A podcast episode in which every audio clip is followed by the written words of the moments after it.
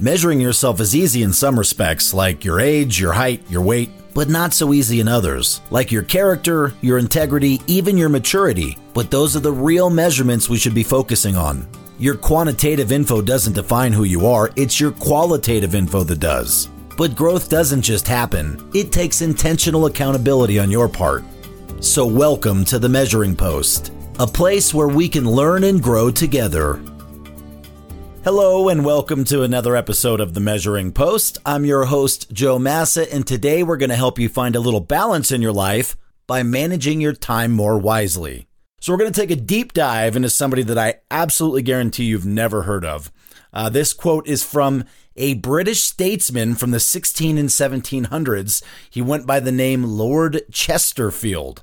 I really like this quote about time management, and I'll get to why I like it in just a moment. But the quote goes as follows The less one has to do, the less time one finds to do it in. Lord Chesterfield. Let's explore that quote and find out what it means and how we can apply it to our daily lives. To truly appreciate the essence of the quote, we need to unpack what it means. Now, at first glance, it might seem counterintuitive.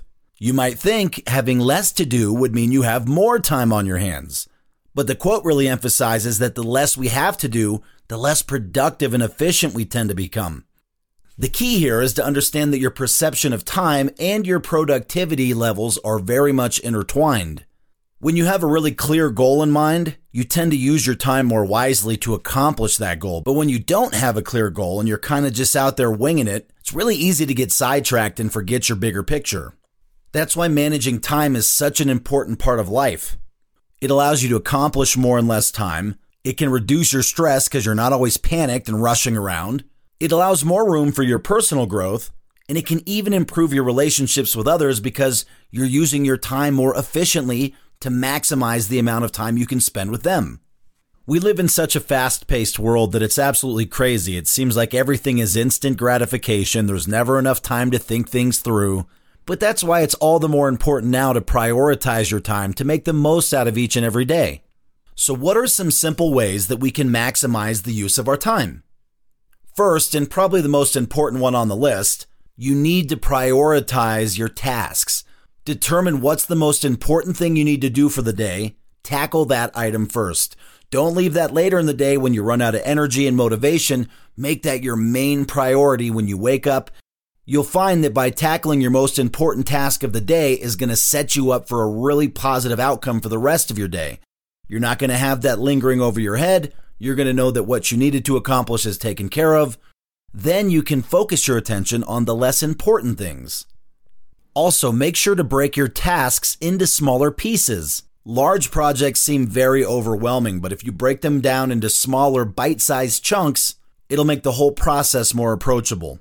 Think of it like building a house. You don't accomplish the whole task in a single day. You break it into steps. You get the foundation built, then you do the framing, then you bring in the HVAC, the electrical, the plumbers, the drywallers, and before you know it, all those little steps combine make the whole house. That's basically what we're doing. We're taking one project idea, one task, breaking it into smaller pieces that are more manageable, and then tackling those one at a time. Before you know it, you'll have accomplished your goal. Next, set clear deadlines for yourself. If you have a deadline, it can help you stay motivated and on track and ensure that you complete tasks in a timely manner. Now, if you don't really have a deadline and it's just kind of open ended, well, it's real easy to get off track and not accomplish what you wanted. So give yourself a timeline and try to stick to that as closely as possible, but also understand that sometimes things come up, life happens, so be adaptable. But if you give yourself a hard line not to cross, you might find that it helps you get there more efficiently.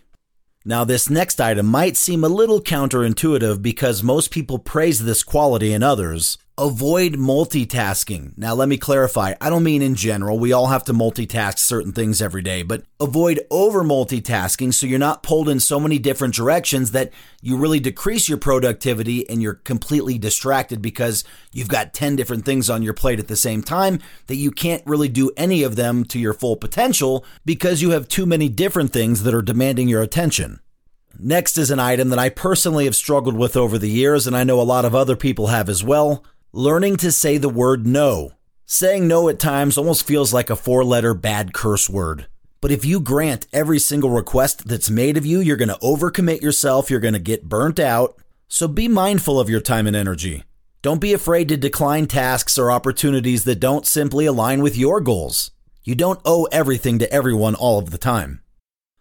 Finally, make sure to reflect and adjust accordingly because life does happen, things change, your schedule from work might change, maybe you have children and their schedules change, so you will need to be adaptable. Things will need to be reevaluated from time to time to make sure you're still on top of your goals and also managing your time to its full potential.